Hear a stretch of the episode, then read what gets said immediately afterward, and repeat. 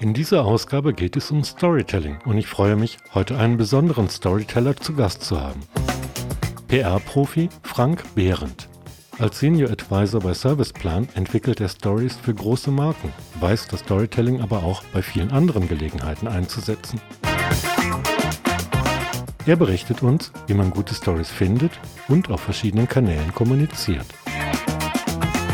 Die Fragen stellt Ralf Dunker. Frank, unser Vorspann hat ja gar nicht ausgereicht, um dich in Gänze vorzustellen.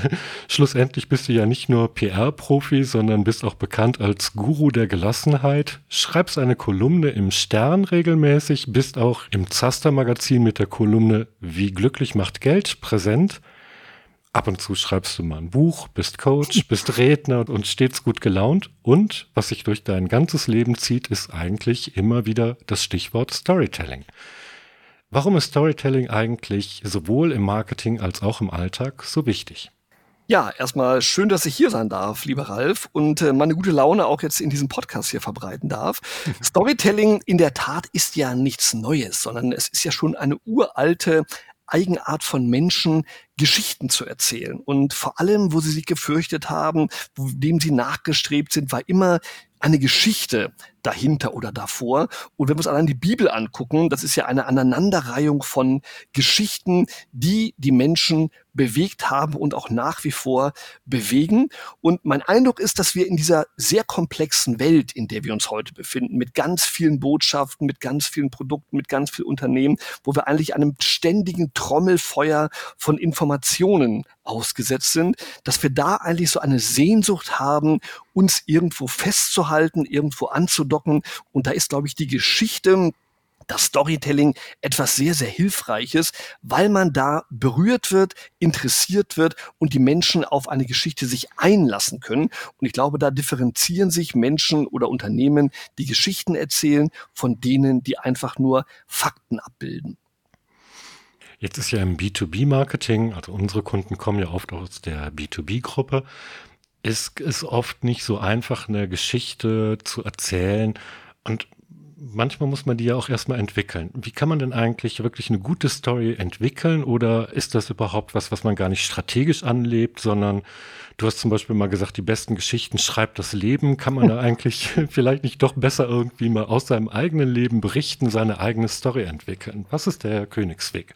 Also der Königsweg, äh, den gibt es so natürlich nicht, sondern da ist von all dem, was du sagst, ein bisschen dabei. Also ich glaube, die guten Geschichten, und das hat mein Vater immer gesagt, die liegen eigentlich auf der Straße und die liegen genauso im Unternehmen und die liegen auch genauso im B2B-Unternehmen. Und mein Eindruck ist auch nach vielen Jahren in der Beratung, dass viele, die selber im Unternehmen arbeiten, oft in ihrem Tunnel, in ihrer Blase, wie man heute sagt, ähm, diese Geschichten gar nicht mehr sehen. Das heißt, für sie vielleicht ist die Geschichte eines tollen Azubis, der in der Kantine etwas Besonderes gemacht hat oder der auf dem Werksgelände ein Kunstwerk aufgebaut hat, nichts Besonderes. Für eine Außenaudience kann das aber etwas sehr Besonderes sein.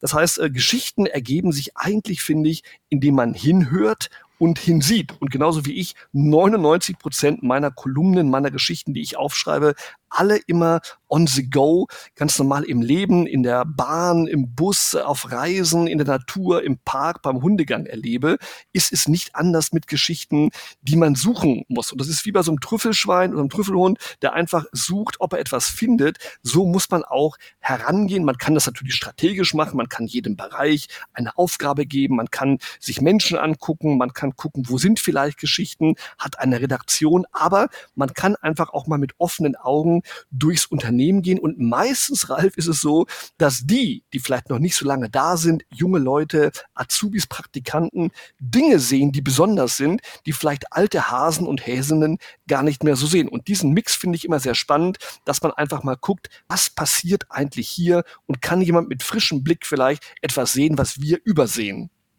Das heißt aber mit anderen Worten, ich sag mal, diese Geschichten, wie man es eigentlich aus dem Marketing kennt, wo man dann wirklich dann nach dem Golden Circle vorgeht, mal irgendwie nach Simon Sinek, dann wirklich dann irgendwie das Warum in den Mittelpunkt stellt, eine Geschichte darum konstruiert oder sowas. Das ist es gar nicht, sondern es ist wirklich dann Alltag beobachten, Alltag umsetzen, Geschichten, die da liegen, eigentlich direkt umsetzen und variieren lassen, nicht wahr?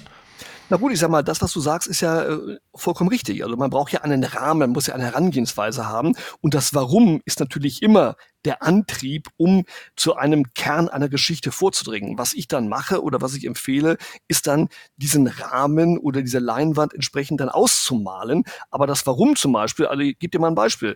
Wenn ich jetzt einen Shop habe, wo ich Grills verkaufe, da kann ich sagen, ich habe einen Grillshop. Oder ich erzähle eine Geschichte und sagen, wir sind Verkäufer von besonderen Momenten. Wir erleben ein Abenteuer, der wilde Westen im eigenen Garten. Du sitzt da mit deinen Freunden, zelebrierst ein schönes Essen, man trifft sich wie damals Indianer am Lagerfeuer und ihr grillt von der Jagd ein tolles Steak. Ihr wart aber nicht auf der Jagd, ihr wart im Fleischerladen. Und schon hast du ein ganz anderes Ambiente mit Abenteuer, mit Freiheit und trotzdem redest du über Grills. Also es ist ein bisschen so wie Weihnachten.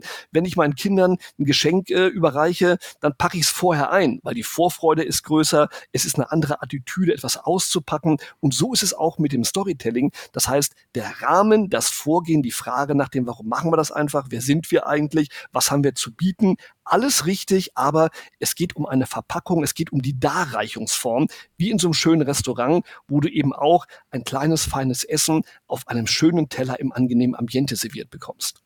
Wo du gerade eben das Bild der Leinwand genommen hast. Ich meine, es gibt ja große Bilder mit mehrere Quadratmeter großen Leinwänden. Das könnte vielleicht dann zum Beispiel eine TV-Werbung sein oder ein geschriebener Artikel oder sowas. Aber bei Social Media zum Beispiel muss ich mich ja mit Miniaturbildern zurechtfinden.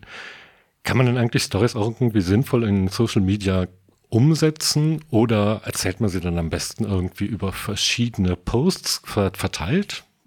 Also es ist alles äh, natürlich möglich in dieser faszinierenden digitalen Welt. Man sollte sich immer Gedanken machen, was mache ich auf welchem Kanal? Und allein die Kanäle, ob ich jetzt auf Instagram bin, auf Twitter bin, auf LinkedIn, Xing oder wo auch immer, da muss ich eine andere Herangehensweise haben. Das heißt, ich kann sie mal länger erzählen. Ich kann, wenn ich einen Artikel schreibe, kann ich auch mal etwas längere Textpassagen haben. Wenn ich jetzt in, wie von dir beschrieben, im bildlichen Bereich bin, also das Beispiel ist auf Instagram, äh, da kann ich natürlich ein Bild hineinsetzen und trotzdem habe ich ja auch einen Text Textblock, wo ich ganz smart eine Geschichte addiert mit ein paar Hashtags erzählen kann. Ich kann aber auch eine Insta-Story zum Beispiel nutzen, also Bewegtbildformate, wo ich eine kleine Gang mache durch äh, meine Firma, einen Mitarbeiter etwas sagen lasse zum Wochenende oder zum Kickoff in die Woche.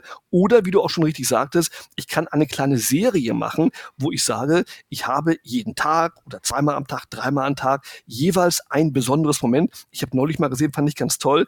Da hat ein Azubi aus einer Firma gezeigt auf Instagram, 20 Plätze, die man auf den ersten Blick nicht sieht. Besondere, schöne fotografische Momente aus dieser Firma. Toll fotografiert, die Werkshalle von unten gegen den Himmel oder eben einen Lounge-Chair in der kleinen Softzone oder den Kicker, der auf, einer, auf einem Rasenstück steht. Fand ich auch ganz witzig. Also der hat praktisch die Firma anders Super. dargestellt, als man sie im Werksprospekt oder auf der Website sieht, mit seinen Augen aber alles, was er abgebildet hat, ist in real da. Er hat nur einen anderen Fokus gesetzt und so kann ich eine Geschichte erzählen, was wir vielleicht für eine tolle New Work orientierte Firma sind, was wir für Soft Skills haben, etc. Das heißt also so, die Story muss eigentlich gar nicht in sich geschlossener Dreiakter sein, meinetwegen, den ich jetzt versuche über eine Instagram-Story zu präsentieren, sondern ich kann es auch wirklich dann so in, ich sag jetzt mal in Impressionen, die sich einem ja. Thema unterordnen, irgendwie zusammenfinden. Absolut.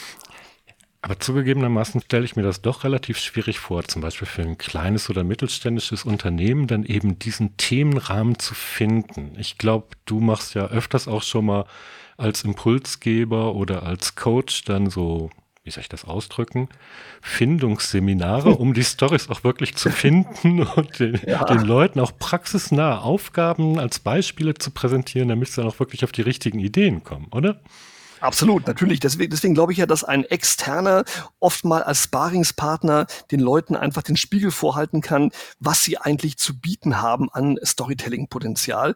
Und das sind ja auch teilweise auch die Menschen. Das heißt, ich muss ja nicht immer eine hochtolle, dramatische Geschichte erzählen. Ich kann ja einfach auch mal sehr sympathisch die Menschen sprechen lassen, die sich vorstellen mit dem, was sie tun. Und ich glaube, es gibt ganz viele gute Beispiele, auch von kleineren Firmen, auch im Online-Shop-Bereich. Es müssen nicht immer die großen Majors sein, die natürlich mit viel Geld tolle Filme produzieren. Und auch nur so ein Beispiel wieder. Ich war neulich ähm, im, auf dem Online-Shop, äh, Bergfreunde heißt der, und da gibt es Outdoor- und Freizeitkleidung, also nicht einer der üblichen Verdächtigen. Und diese Bergfreunde haben ganz, ganz toll ihre Produkte, ihre Welt mir auf eine Art und Weise dargebracht, wo ich mich sofort zu Hause gefühlt habe. Ich habe mich sofort auf einem Berg gefühlt. Ich habe die Schuhe irgendwie anders dargeboten mhm. bekommen. Also man kann, bleibt natürlich immer in der Welt, aus der man stammt. Ob ich jetzt äh, Schuhe verkaufe, ob ich jetzt äh, äh Zahnräder verkaufe, aber auch da gibt es vielleicht tolle Mitarbeiter, der Meister, der seit 30 Jahren da ist und mit einer äh, Akribie an dem Werkstoff, an der Werkbank arbeitet, der kann ja auch mal etwas sagen, warum er so gerne bei dieser Firma ist. Also emotionale Dinge und manchmal das Triviale, man darf es nicht verwissenschaftlichen. Ein netter Monday Motivation Gruß aus einer kleinen Firma mit einem sympathischen Mitarbeiter ist auch eine gute Geschichte. Apropos persönlicher Bezug. Du hast ja eben schon mal gesagt, irgendwie sowas, was die Storytelling kann zum Beispiel das Abenteuer in den Vordergrund rücken oder ähnliches, aber ich könnte mir vorstellen, dass auch für viele Menschen einfacher ist, sich selbst in die Geschichte einzubringen, wirklich sich persönlich dann irgendwie mhm. mit, mit einzubringen, weil die Story dann auch, wie soll ich das sagen, sie gewinnt an Authentizität. Ich könnte mir vorstellen, dass auch die Nahbarkeit dieser Person und der nach, die Nachhaltigkeit, den diese Person hinterlässt, wenn sie aus dem Zimmer, aus der Besprechung gegangen ist, viel größer ist. Absolut. Ist die persönliche Geschichte die beste Geschichte, wenn ich jetzt zum Beispiel im Sales-Bereich unterwegs bin? Das ist immer eine Geschichte, die ganz hervorragend ist, weil persönliche Geschichten, persönliche Erlebnisse, persönliche äh, Sichtweisen kannst du nicht aushebeln, weil das ist von dir erlebt, von dir dargebracht. Da kannst du nicht gegen argumentieren. Und ich finde, genau wie du sagst, wenn ein Chef sagt, ich zeichne mal meine Firma, damit sie sich ja wohlfühlen, ist das ein persönlicher Eindruck, macht diesen Chef nahbar. Ein Verkäufer, der sagt, ich verkaufe Ihnen ein Fahrrad und fährt auf diesem Fahrrad rum und hat Spaß mit äh, seinen Freunden und das Fahrrad wird gezeigt dabei, ist ein anderer Eindruck, als zu sagen, ich habe hier ein Fahrrad mit zwei Rädern und im Prospekt sind alle weiteren Infos. Das persönliche Erlebnis äh, und auch im Recruiting heute, ganz viele kleine Firmen machen es ganz hervorragend, indem sie letztendlich Fachkräfte oder Mitarbeiter suchen, indem der Chef selber aktiv wird und sich vorstellt, das baut Distanz ab, das schafft eine Nähe, das gibt dem Ganzen einen persönlichen Touch. Und es ist doch was anderes, wenn du irgendwo anfängst und sagst, ich kenne den Chef schon, ich habe ihn gar nicht getroffen, aber digital habe ich ihn schon mal auf Social Media gesehen. Und äh, in der Regel, wenn es authentisch ist, dann ist der Chef auch so, wie er wirklich ist. Und dann gibt es auch kein negatives Erlebnis, wenn man dann später bei dieser Firma angefangen hat. Ja, oder ich meine, wenn ich dann gerade mal vielleicht noch eine eine Ebene tiefer denke, die Mitarbeiter, wenn die sich selber einbringen, das Storytelling, ob jetzt auf Instagram oder sonst wo, bauen ja auch eine irrsinnig hohe Identifikationsmöglichkeit mit dem Unternehmen und Absolut. mit dem Job, den ich später haben werde, auf. Ne? Also von daher könnte ich mir das auch super gut vorstellen, wenn man zum Beispiel sagt, was weiß ich, man beschäftigt die Azubis dann, spannt die mit ein und sagt, wenn ihr Lust habt, macht mit, erzählt mir einfach, was ihr hier erlebt, wie, äh, wie eure Ausbildung verläuft, was ihr überhaupt so auch ein bisschen was über die Person oder sowas, damit man auch mal die Gruppe kennenlernt. Das Absolut. Und man kann ja auch eins machen, Ralf, äh, was ja ganz viele Firmen auch vormachen. Und das kann ich genauso in einer kleinen Firma machen. Das ist ja der sogenannte äh, Channel Takeover oder Insta Takeover oder Facebook Takeover. Das bedeutet ja nichts anderes, dass eine bestimmte Gruppe von Menschen, die Empfangsdame, die Azubis, ähm, die Fahrbereitschaft, mal für einen Tag, für eine Woche den Kanal übernehmen und dann aus ihrer Warte berichten. Das heißt, in der Woche eins berichten einfach mal die Azubis, was in ihrem Alltag in dieser Firma passiert. In der nächsten Woche gibt's mal einen Tag, wo die Rezeptionistin einfach sagt, ich bin das erste Gesicht, was unsere Kunden treffen. Ich bin seit 30 Jahren hier und ich bin ein glücklicher Mensch. Und ich habe neulich eine Firma getroffen, was ich ganz toll fand. Die haben ähm, eine 65-jährige Dame eingestellt als Empfangsdame und die hat gesagt, ähm, ich gehöre noch lange nicht zum Club der alten Schachteln. Ich bin jemand, der gerne dabei ist. Und da haben sie diese Frau sprechen lassen äh, in Interviews im Social Media. Das war so überzeugend, dass es, man ist nie zu alt, um mit Begeisterung in einer Firma zu arbeiten. Die jungen Mitarbeiter lieben sie. Also das fand ich ein ganz tolles Momentum, wie eine Firma sagt, ich stelle bewusst jemand aus der seniorigeren Welt ein, aber er ist mit uns gemeinsam das Gesicht nach außen, hat mich richtig begeistert. Das verlangt aber doch auch von denjenigen, die im Marketing sind oder vom Chef auch ein extrem großes Vertrauen, Und ich habe manchmal das Gefühl, dass das so kleine mittelständische Unternehmen sich da schon mal ein bisschen schwer damit tun, die Verantwortung für die Social-Media-Kanäle abzugeben. Wie kann man denn da zum Beispiel wirklich eine gute Basis schaffen, dass alle einander gegenseitig vertrauen und dass man auch wirklich weiß, welche Ziele dieses, dieser Storytelling auf Social Media verfolgen darf und soll. Also da sprichst du natürlich einen sehr wichtigen Punkt an. Das geht ja in Großunternehmen äh, nicht anders. Und der von mir sehr geschätzte Philipp Schindera als Kommunikationschef der Deutschen Telekom hat so schön gesagt mal auf dem Kommunikationskongress, ähm, die Zeit der Kommunikationspolizei im Unternehmen ist vorbei.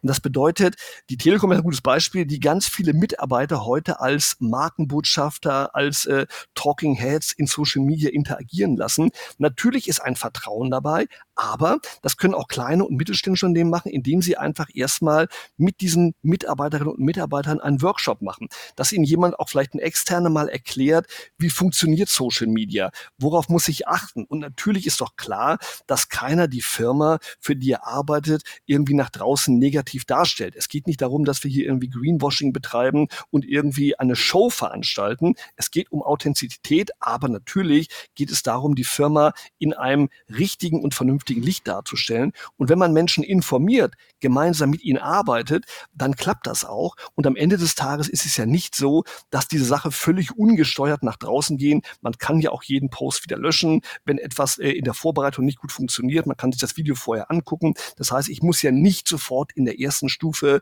eine Live-Übertragung machen, wo Leute ohne Vorbereitung einfach mal berichten, wie sie die Firma finden. Da würde ich auch vorwarnen. Aber ich sage mal, eine gesteuerte Operation, sagen wir fangen mal an und ich finde, man kann einfach anfangen, Dinge ausprobieren auf Instagram mal ein Bild reinmachen, die, was wir vorhin gehabt haben, die schönsten Bilder, äh, überraschende Bilder, Perspektiven unserer Firma. Da kann nicht viel falsch gehen. Ich muss ja nicht sofort mit einer Komplettanalyse, wie finde ich meine Firma starten. Nö, das stimmt. Und ganz abgesehen davon, ich meine, schlussendlich, gerade die, die Jüngeren, wissen ja auch super gut mit den sozialen Medien umzugehen, Absolut. haben, glaube ich, mittlerweile eben ein total gutes Gefühl dafür, was man machen darf, was seriös bleibt, auch wo der Chef noch mitgeht und sowas. Ich glaube, da kann man auch wirklich sehr, sehr viel Vertrauen dann eben auch in die Mitarbeiter stecken dass die dann wirklich keinen Schindluder damit treiben. Definitiv. Und am Ende des Tages, äh, ich glaube, Vertrauen, äh, das war ja mal ein Spruch einer großen Bank, ist der Anfang von allem.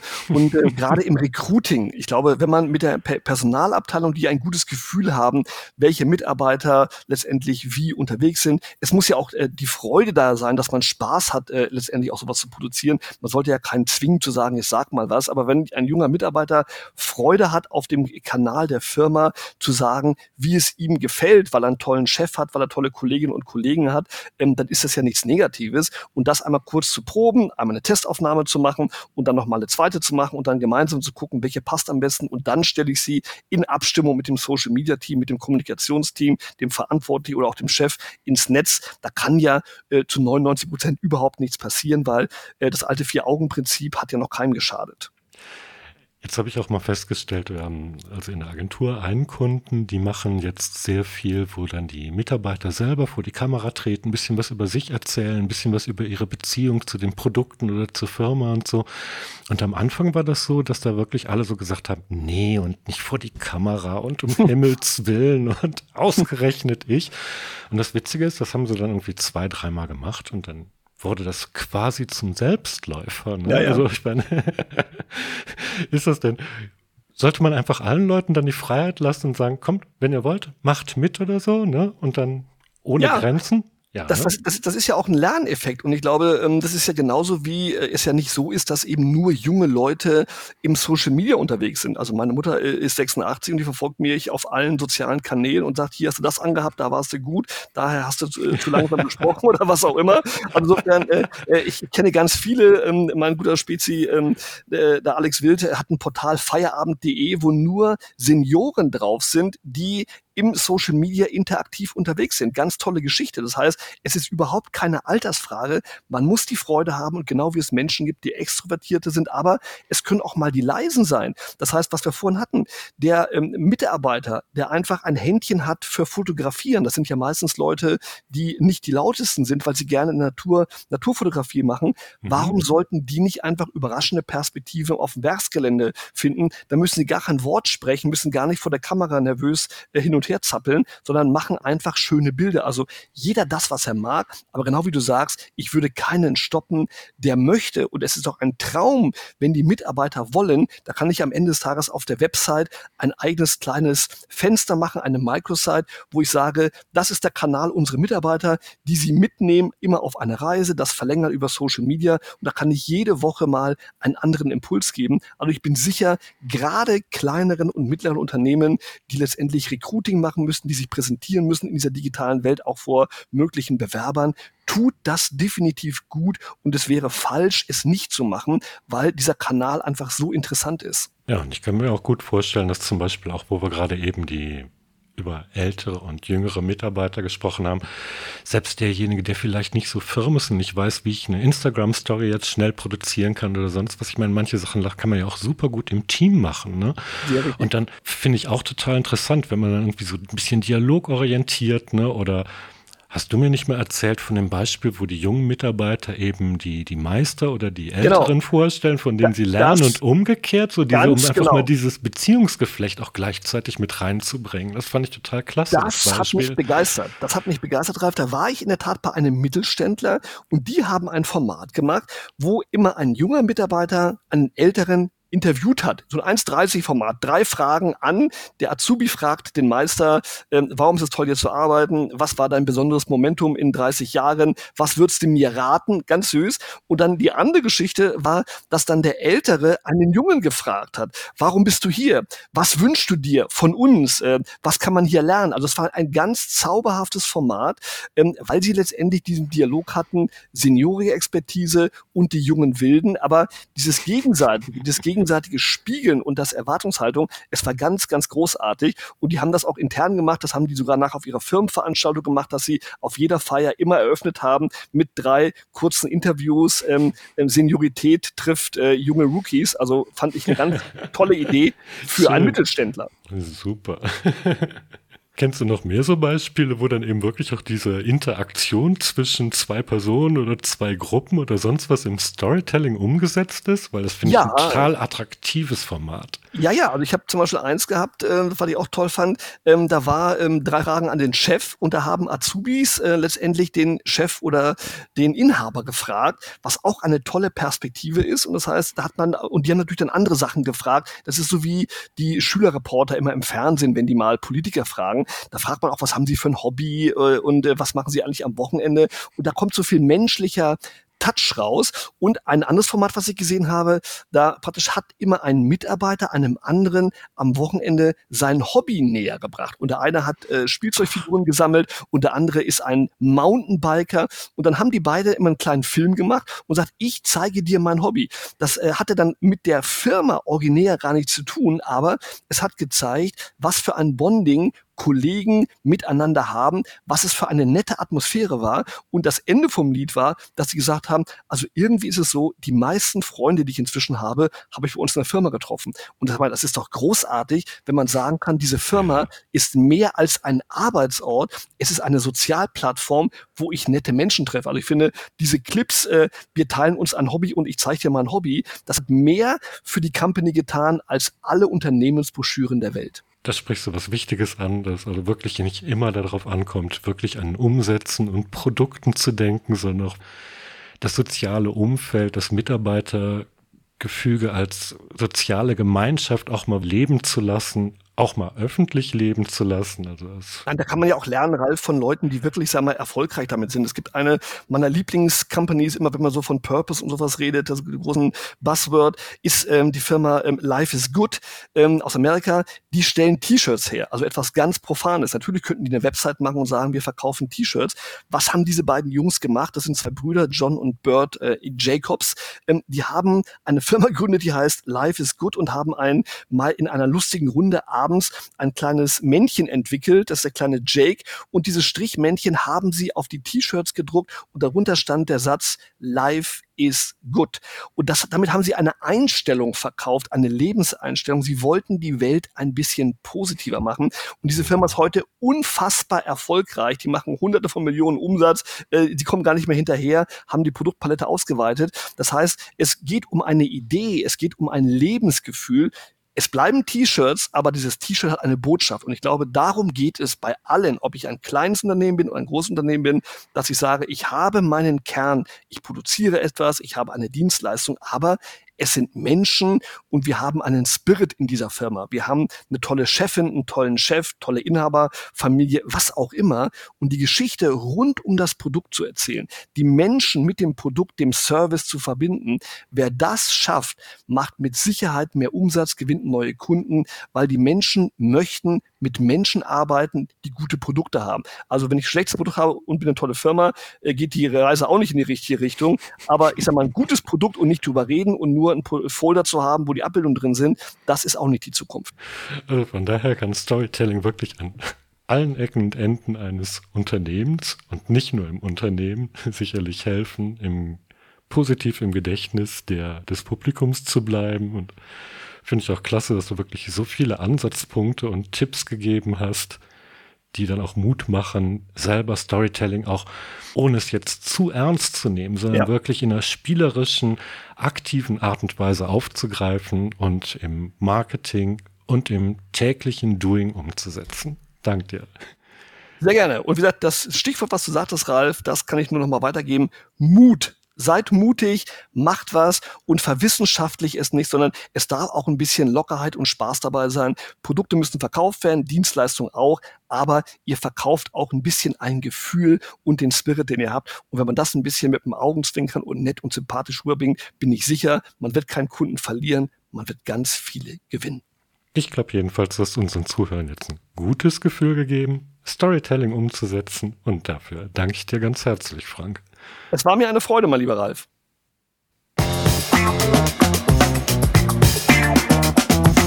Sie hörten Carson Relations, dem Podcast von Pressing Relations. Weitere Informationen zum Thema finden Sie zum Beispiel in unserem Blog auf der Website blog.press-n-relations.de. Abonnieren Sie uns und verpassen Sie keinen unserer Tipps und Tricks rund um Marketing und Medienarbeit. Bis zum nächsten Mal.